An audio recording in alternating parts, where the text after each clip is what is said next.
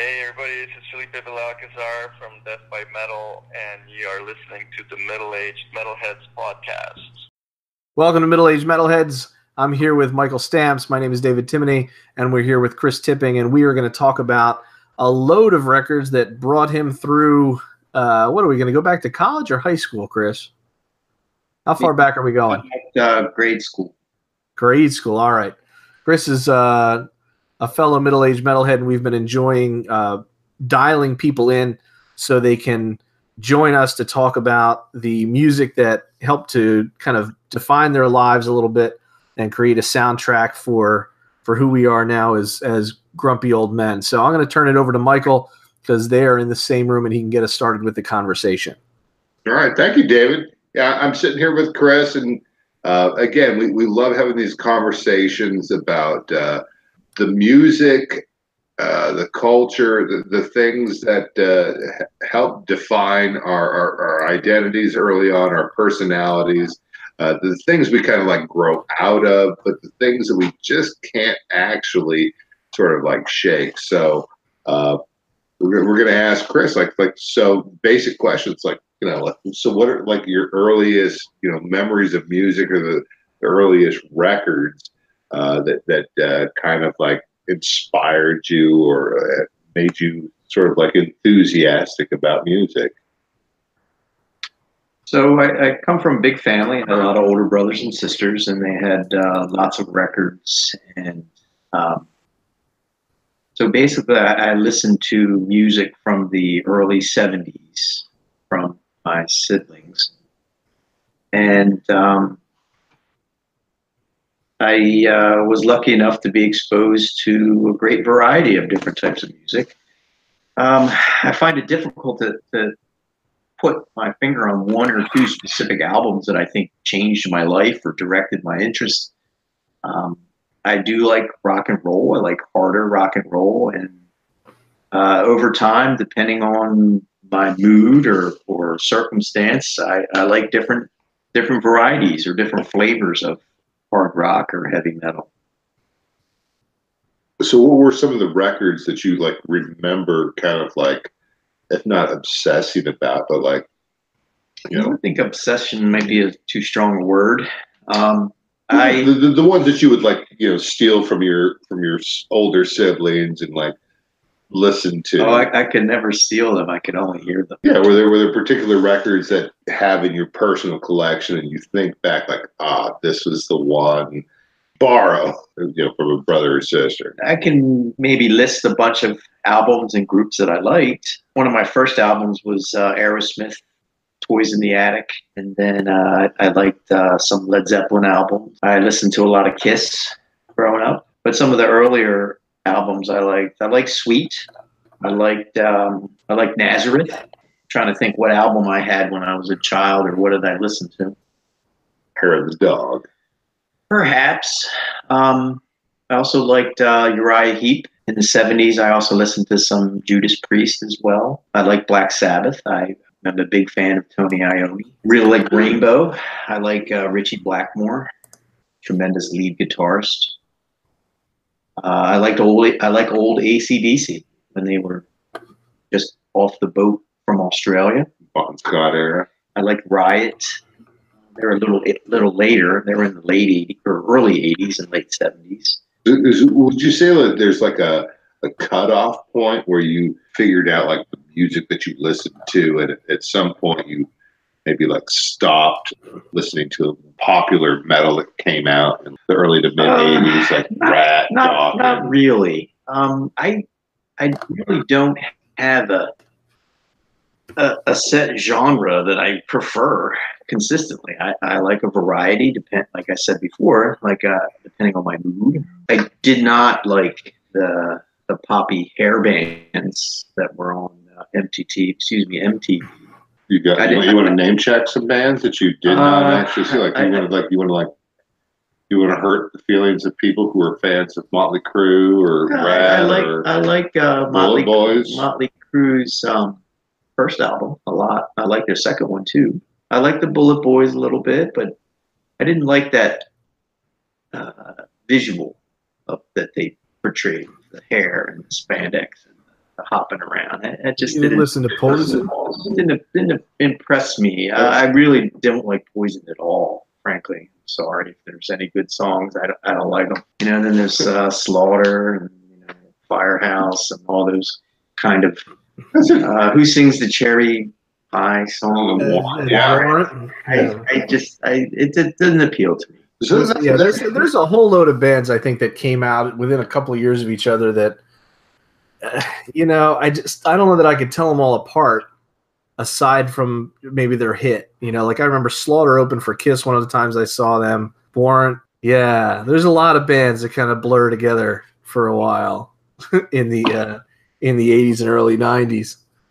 I, I think I think Chris like uh, represents like an interesting point where I think and, and most of us can probably like appreciate this too is the idea where you got into music for the music that there was something about the sonic experience of, of the rock and roll that you that you got into. Clearly yes mtv does alter this. It, it, it makes the sort of like the image of the band a, a kind of currency where you you identify with the band according to its look in a way that's that's different from from the way that they might sound on the on the on the record. Yeah, that so I can give you a good example. So, you know, first of all, we didn't have cable TV in my house until actually my mom got cable in the 90s. So I never got to watch any of those kind of uh, videos. And I, I occasionally watched uh, Casey Kasem, you know, his show. Uh, that was on late night. How about like like Friday night videos and stuff like that that would show up on No, Friday night I never, on never, NBC? I never watched that. But um, there was a, a, a band that when I, I saw them, um, I was uh, disappointed, quite frankly. Dee Snider is their lead singer. Oh, Oh, weird. come. I like that first album, You, and you, you like the sound of the record. I that when you did. saw them live, I was I saw them on TV, and I thought, oh my goodness, what's uh, this isn't what I even imagined they look like, let alone disappointing, quite frankly. And you know, I get it; they have their their thing, and that's part of their act, part of their New York Dolls kind of well, they were they're definitely version. Like, yeah, but, Twisted uh, Sister was a band that like, had kind of like evolved in, in a lot of different I- uh, I like- ways. yeah, I like I like their to- first album. They had several songs on there that were Under the under the blade. Under the blade. Yeah, and and, the, and, the, and again, it's like the- three really good and- songs. so that's a really weird thing too. Like, I, and again, because I, I think for a lot of us, like our first experience of whatever Twisted Sister would become was the thing that Atlantic Records made them into. We're not going to take it, and then I want to rock. And those, and those particular videos, as campy as uh, wonderfully sort of like uh, What do you want to do with your life? you know, they, they basically for I, I and again as, as as silly as it may seem now, uh, but back in like uh, 85, 80, 86, 86, it was like, wow, this is like this is where I sign up. This is metal, but no, Sure. and, but and and the, and the earlier records, let me say like Under the Blade or uh, You Can't Stop Rock and Roll, they were like out of print. They, they, they never reached us back in California. And, and we never heard Twisted Sister until they showed up on MTV. And then everybody knew them. And then it becomes something of a different kind of phenomenon. So it, it- it's interesting that, we, we lose this sort of like appreciation for music as just being music and not necessarily being attached to uh, the visual performance of the band, its music. We, we, we're all Kiss fans, and it's absolutely impossible to be a Kiss fan and not think of like the visuals of, of, of the band, the makeup, the costumes, the, the concerts, uh, the trading cards, the lunch boxes, whatever it is. See, that was all the commercial stuff associated with them that kids who had disposable income had, and I, I that's that wasn't me. So Mm. I never saw any of that kind of stuff. And when I was older and I saw all of it, I was like, oh, "This is a really massive commercial operation, money making machine." And I just like their songs. I never saw them live growing up. Have you, have, you- have you There's seen? nothing worse than seeing a band live or on TV, and they're not as good as their record. Yeah, I, I understand that.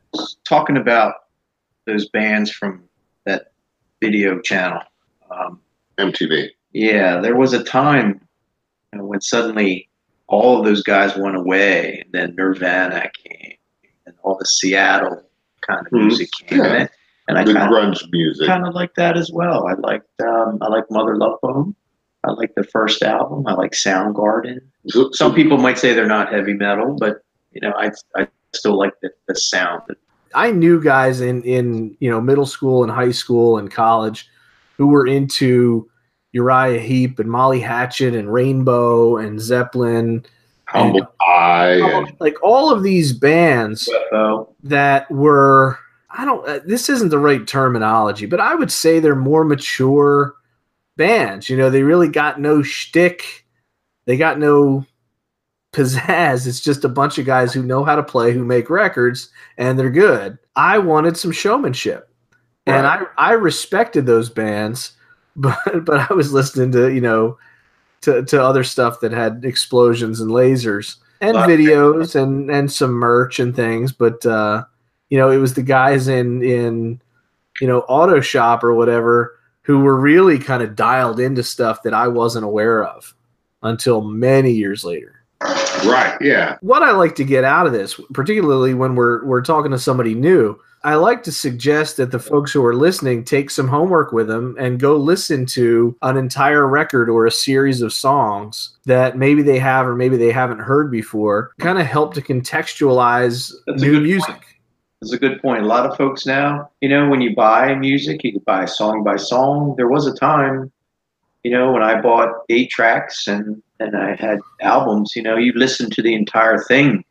Now with uh, digital music, you can have instant gratification of the song you want to hear immediately, and I think sometimes you don't get the full ambiance of an entire album. There's nothing wrong with it. It's just a, a different kind of perspective. Yeah, so so maybe you can suggest, you know, uh, some records for us to go and listen to. I'm a, I've got the hour long commute every day, so if folks are recommending records, I'm always up for something new. I've added already. Uh, I'm not going to go listen to Toys in the Attic again, but I have added Sweet to my required listening in the next uh, week or so. But uh, you know, I'm I'm dedi- I'm kind of devoting myself to listening to these records as written. You know, straight through beginning Yes. to end. I hear you. You know, so maybe best of isn't the best to listen to, but Right. you know, another thing I, I really enjoy is um, there used to be a um, compilation that you could get through Time Life Records, and it's called AM Gold.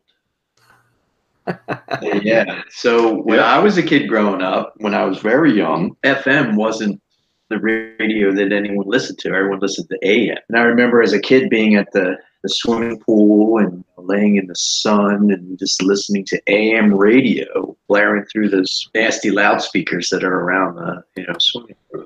So I have that collection and, and I, I find uh, I really like listening to it. It brings me back. It makes me think about things when I was younger and stirs up memories that are good memories. If you ever want to hear AM Gold, I'll lay them on you. I got, you know, every year there's a new one. It goes You'll have to, like you have to make a playlist. Early 60s to the 78, I think is the last one. And then FM began to. I have I have a box set for AM Gold. You have it too? Yeah, I do. It's like this Um, big. It's it's impressive. And this is exactly our point: is that This was uh, during the 90s. the, the, the, the idea of this whole podcast of middle-aged metalheads is not necessarily because we're like actively moshing it up, not actively like going out and representing for metal culture. There's certainly a good size element of nostalgia, like the idea that the music that we listened to when we were younger, you know, is a, is a sort of way to like transport ourselves back to our youth, transport ourselves back to a what we imagine to be a, a simpler time, a better time, uh, something that was more fun. There was more less responsibility. There's something rebellious, even if it was just like Are you writing a book stupid. on this? Not yet. It's outlined like chapter four. We're, good. having, we're just not, we're just not having, saying it's bad. I'm just having a conversation here. But uh, again, like the, my point here, my thesis, uh, Chris, is the idea that, yeah, music and nostalgia are, are linked together. These are interesting things to uh, to discuss in a podcast like this. Yeah, I think there's something about being who we are now and looking back at everything we did then, and some of it is nostalgia, and some of it is well, are we still rebelling? Are we still doing some of the things in some new way uh, that we did in our youth? You know, I, I I jokingly said, you know, I I was predicted most likely to die by 21. That's Yeah. awesome. I, I mean, like, thank that, that. That's a great sort of like uh, kind of a joke. So, you know, so I made it past 21 and I made it past 42, right? And now that I've got kids and a house and I like my job, I kind of want to live a long time, right? oh Which is a which is a different mentality than we had when we were in, you know, high school and then in college and then young punks out of college doing whatever we wanted to do. That's right. Yeah. But it, and and it, it's I, I again I always find it remarkable to like go back and listen to uh, to records that I bought when I was in high school, early years of college, and you know for for whatever reason they they become sort of like time capsules. They're like they're able to like sort of like awaken uh, the, the, these these sort of like lost moments. And you have like a great sort of like thread that you you started on our Facebook group about like your guilty pleasures. These are records that my friends would not let me play, or you know, we're, we're playing ACDC, we're playing Metallica, basically just sort of like Beavis and Butthead. It's like, what? What about White Wolf? And I would like have to listen to White Wolf by myself. and I have like this whole sort of like, you know, scrapbook Or of Warrior. memories. Or Warrior, like which is a band like we had this experience together. It's like I never heard of Warrior growing up, but we started. We bought the CD. Oh my gosh, It's got two really good ones on it. it's a great record. Anybody hasn't heard of the band Warrior, they're craving some like really great sort of like 1984, 85 non-pop Fire hard rock heavy metal. Warrior will do it for you. And and then it makes you wonder in this much larger existential sense, like, why weren't they the next big thing? Why didn't Riot make it? Well, we, we know why Riot. Has did nothing to do make with the cover. It Mike. absolutely has everything it to do doesn't. with the covers. Doesn't- I'm telling you, I would never have bought that record based on the cover. Because, That's because That's fine. You know, if you hear a good song and you like it, you're gonna buy the you're gonna buy it regardless of the cover. So that's the thing. It- it- So it has to do with the audio visual element. If, if it were simply about hearing Swords and Tequila on the radio, damn, everyone's going to love Riot. When you have to go buy the record, it's like, What are you embarrassed to be seen? no, it's, it's, not, it- it's, it's, it's not embarrassing. It's just kind of like, I don't care. Well, well, well, what is this? It, it's like a I, hardship. I don't It- care it- about the cover. it's we haven't done any research on this. We don't have any idea like why the band chose to uh, Yeah, elect. I, I think what happened to them is they had a series of issues with their managers. There's done tons of bands that have never made it because of management, because of timing, Oh, sure. because of all that fun stuff. or or They're a good example of it. yeah, Crack, no, Crack the Sky is another. yeah. Or, or there or there are bands who get signed to, and the labels don't actually have any of the the capital to, support. Yeah. to to distribute their records. Like you, there, there's all these legendary stories of these bands that we love uh, who, who would show up in Toledo or Kansas City or whatnot, and they're like, "Hey, Kansas City, hey Toledo, we're here. We're opening for friggin' I don't know, uh, Whitesnake, or opening for uh, you know, uh, not Whitesnake, but also um, they would go to like the Music Land, and like the record's not there. It's just not there. And and this was the fate that obviously uh, bedeviled bands, uh, my beloved band like uh, Y and T. Like Y and T Yeah, was like agreed. Yeah, I- I like them Y, too. Was like a big band on the West Coast. They could sell out wherever. They didn't make it much in the East. But it's because uh, you know A and M, who was supposedly like marketing and distributing their records, just would not put product on the shelves. And we saw them uh, at the Sellersville Theater, at least the singer. Yeah, They were great. He still could hold a Oh yeah, Dave So, Meniketti yeah. is the best. What's our required listening this week, Chris? Blue Oyster Cult. I really like them. Holy shit, that's a Um, good that's a good suggestion. One of my favorite albums is Agents of Fortune. Agents of Fortune. So that's the record I got to listen to this week. Because I'm only, trust me, I'm only listening to one Blue Oyster Cult record. Okay, so Wait, let me then let me, Focus. uh, think about it. focus. Relax, Elvis. I'll edit this out. All right, Dave, so play it, play it, play it. But uh, yeah, do smoke on the water. I, I think that's all I know is that that riff. That's all you need to know. That's good shit. No, no, there's, it's coming.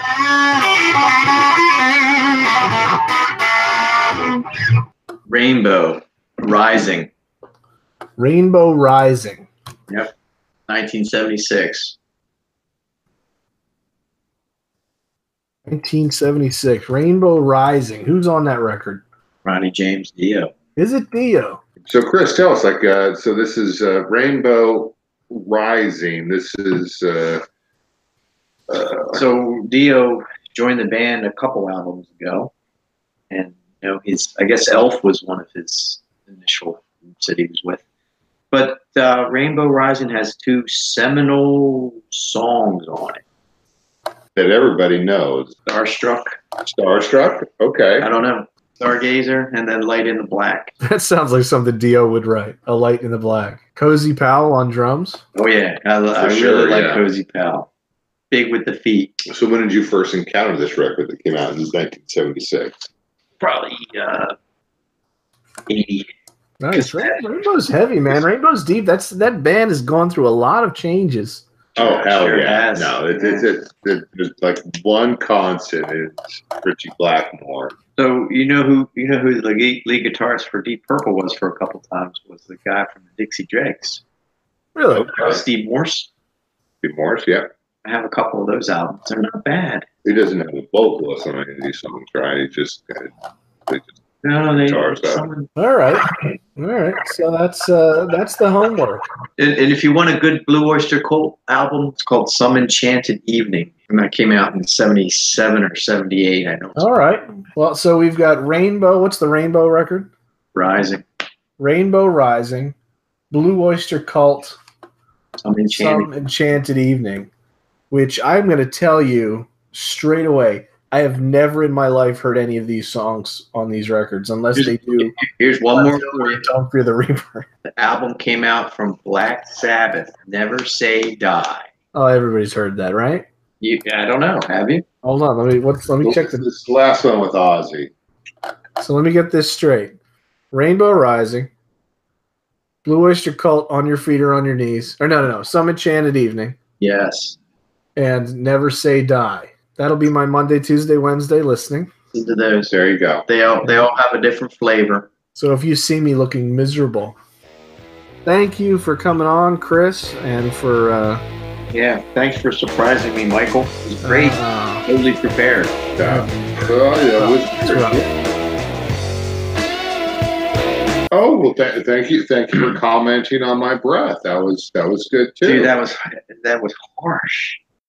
Did you know that if you're listening to this on the Anchor FM app, that you can call in, ask questions, and leave comments that we can play on the air for all of our listeners to hear? Give it a shot. Download the Anchor app on your iTunes or Android's App Store.